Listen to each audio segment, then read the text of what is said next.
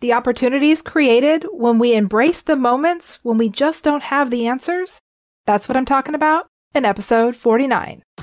Welcome to the Joyful DVM podcast. I'm your host, veterinarian and certified life coach, Carrie Wise. Whether you're dealing with the challenges in vet med, struggling with self confidence, or you're just trying to figure out how to create a life and a career that you actually enjoy, you'll find encouragement, education, and empowering concepts you can apply right away. Let's get started. Hey, everybody, welcome to episode 49. Today, we're going to talk about leveraging the unknown, specifically, what to do when we're in situations where we just don't know. Let's face it, there's just a lot we don't know. the sooner that we embrace that as reality, the sooner our lives can start to get a whole lot easier. But what happens is, in those moments when we find ourselves saying, I don't know, I don't know what to do, we often feel a lot of shame. We often feel a lot of insecurity. We feel a lot of regret. We feel a lot of pressure. Just the idea of I don't know isn't something that sets well with us here in this human experience and definitely in the veterinary world. So let's take a look at it in the sense of the veterinary medicine if we are working up a case, whether we are veterinarian or veterinary technician or practice manager, if we are working with a case, so that case involves a patient, that case involves a client, that case involves lots of other people, and we come up against a question that we don't know the answer to. I don't know. Whether it's a question that the client asks when we're client facing, whether it's a question that we internally ask about what do we do with the case? What's the next step? When we come up against I don't know, two things happen. First off, we feel confused. So when we say we don't know, often the emotion of confusion comes up. But there's a parallel belief that really commonly comes with that question of I don't know, or that statement of I don't know. And that parallel belief is that we should. I should know. I should know what to do. As veterinary professionals, we have had extensive training in all kinds of medical processes, diseases, surgical intervention type situations. We've had all kinds of training. That bulk of information that we learned is very vast. We can't possibly carry it all around with us all the time in our minds, by the way. That was never the point. The point of any kind of professional education, whether it's veterinary medicine, human medicine, the law, whatever it is, these professional educations are not meant for us to learn and store every bit of information. It's mostly for us to learn where to look to find the information when we need it and to know how to process it once we have it in front of us. So, first off, let yourself off the hook for not being able to carry around every tiny bit of information you ever learned throughout your entire professional career. That's step number one. But let's get back to the shoulds. Why do we believe that we should? The question I don't know has many of us feeling that we're inadequate because of that parallel belief that we should know. And what I want to offer you today is that you shouldn't that there are times in your life that it is very intentional for you not to know, and it's not a problem. Our minds are created to analyze data. Our minds are created to assimilate information, to learn things, to put some pieces of the puzzle together. But it can only put pieces of the puzzle together if all the pieces have been given to it. And this is where we mess up. Because the times where we feel the most confusion, the times where we feel the most uncertainty, the times where the question, I don't know, comes up the most frequently with the most impactful negative emotional reaction tied to that are the moments when the additional pieces of information just aren't available. We didn't have that information to put the pieces of the puzzle together. And then the shoulds pop in. We think that we should have. What we need to do is just remind ourselves that although the mind is an amazing computer, the brain is the most impactful computer that you have. It has superpowers that you're not even aware of, the way that it can put things together for you, the way that it can solve problems. But it can't solve them in the way that we are kind of traditionally led to believe that it can. That if you think about it enough, that you'll get the answer. When you're in a student, this is probably true. Why? Let's break this down. When you're a student and you're given some kind of an assessment, it's an evaluation of the information that you've learned. They're not going to evaluate you on information that you haven't been taught. So somewhere you've been provided with the information that you need to be able to complete that assessment. There's a lot of regurgitation of, information, right? There's a lot of problem solving, but within the scope of the information that you have been given, that you have been taught.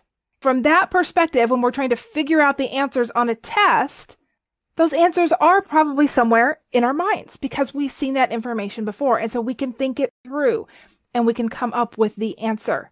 But if you've never been given the information in the first place, if that information has not been part of your consciousness, part of your awareness at any point before, then the pieces that you need to solve the situation just don't exist for you yet.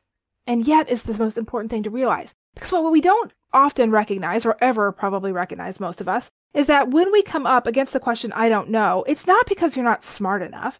It's not because you've forgotten things. It's probably because you just haven't experienced it before. And that's all intentional. You're not ever supposed to know everything. But instead, whenever we come up against the question, I don't know in our minds, we start to feel a lot of shame. We start to feel a lot of inadequacy and even regret and guilt that we should know. And it's all because of that parallel belief that says, I should. I should know this. It's so quick, guys. I don't know. And it's parallel belief, but I should. Brings so much judgment, so much self judgment there. It's very debilitating. It, it will freeze you. It will have you withdraw. It will have you comparing yourself to everybody else who you believe does have the answers. And what's true is that we don't, all of us don't always have all the answers. We will have the answers for the things that we have encountered before, for the bits of information and learning that we have had the opportunity to experience. But if we don't have the components, if we haven't been introduced to the components, then we can't solve those problems. And we're not supposed to. That's the take home here. We aren't supposed to be able to solve the problems that we haven't actually ever experienced fully before. The opportunity lies in that moment when we recognize that we don't know.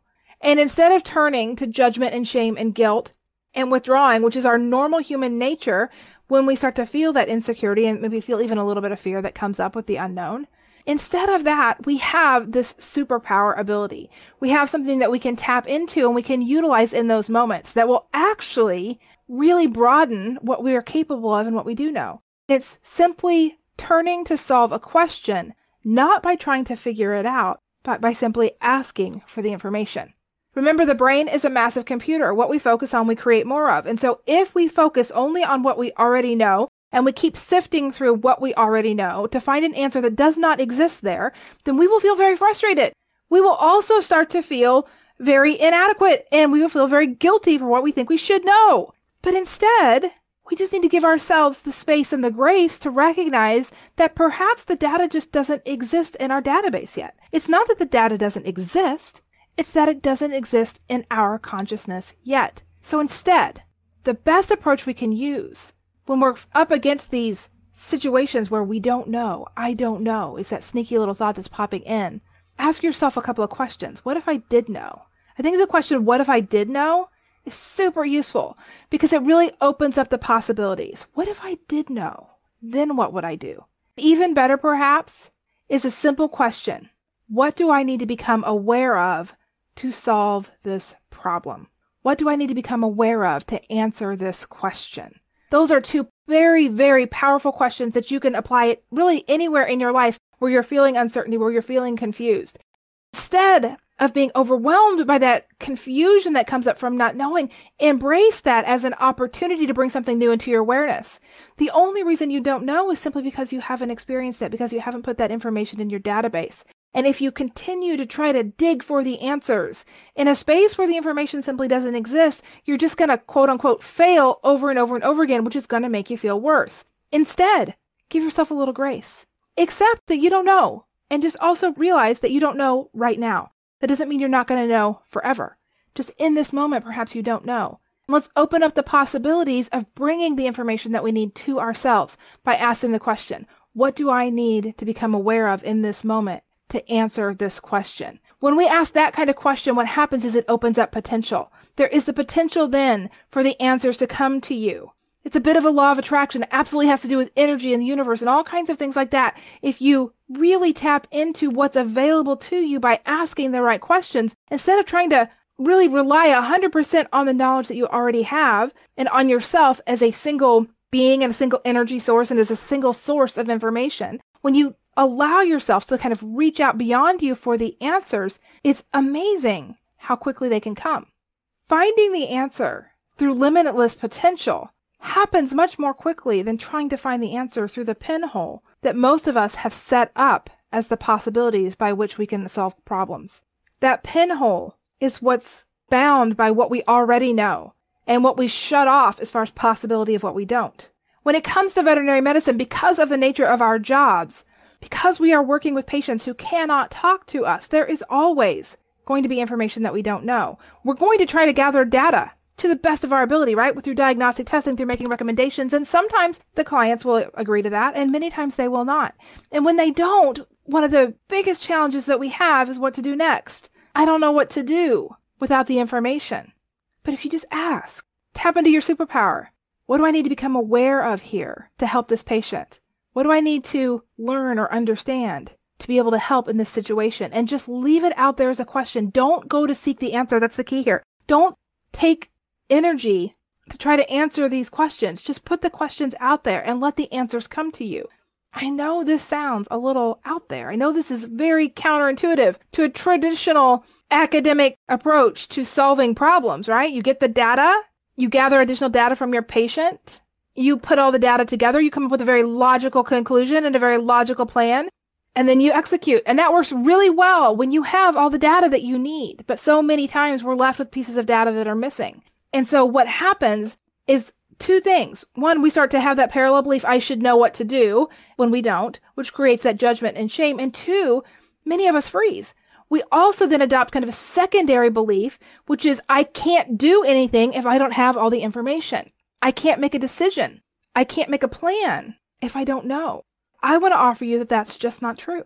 You can always do the best that you can with the information and resources you have available at the time. And although it may seem that the information that you have is limited by what's in front of you, the data points that you have at this exact moment, I want to offer you the opportunity just to ask for kind of some external help in these situations.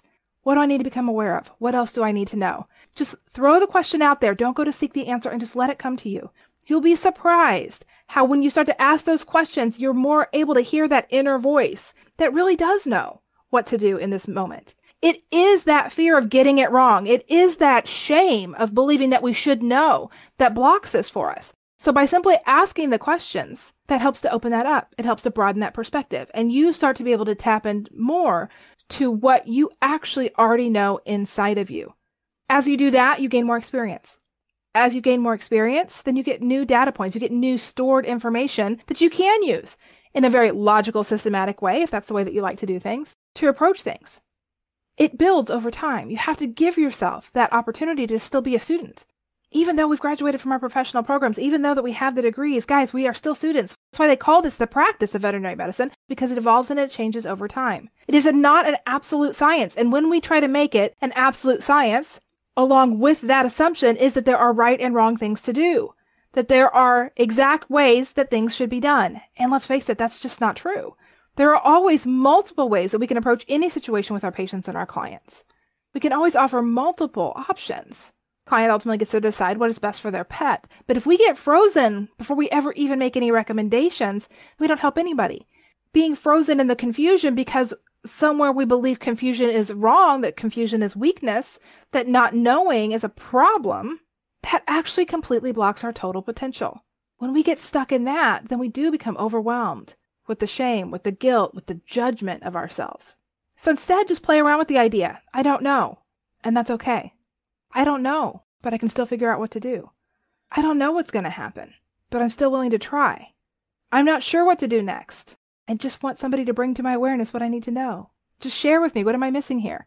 Throwing those questions out there into the universe will help you gain clarity. It will also help ground you in the reality that you don't have to have all the answers to do this job well or to do this job right. There is no right and wrong. There is no measure.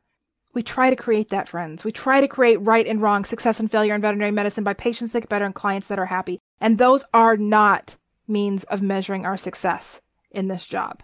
Showing up as you, doing the best that you can, taking care of yourself first so that you can get up and do it again tomorrow. Not personally taking on all the emotional energy the clients offer you, that your staff offers you, that your coworkers offer you. Recognizing that no matter what, you always get to decide for yourself. And finding that way to believe in you, even when you don't know, even when you don't have the answers even when things don't turn out the way that you had hoped they would. As we get grounded in who we are and that confidence in who we are as people and our own motives, as we learn to embrace the truth about ourselves from our own perspective and deflect the opinions of other people, then the ability to cope with the uncertainty just improves.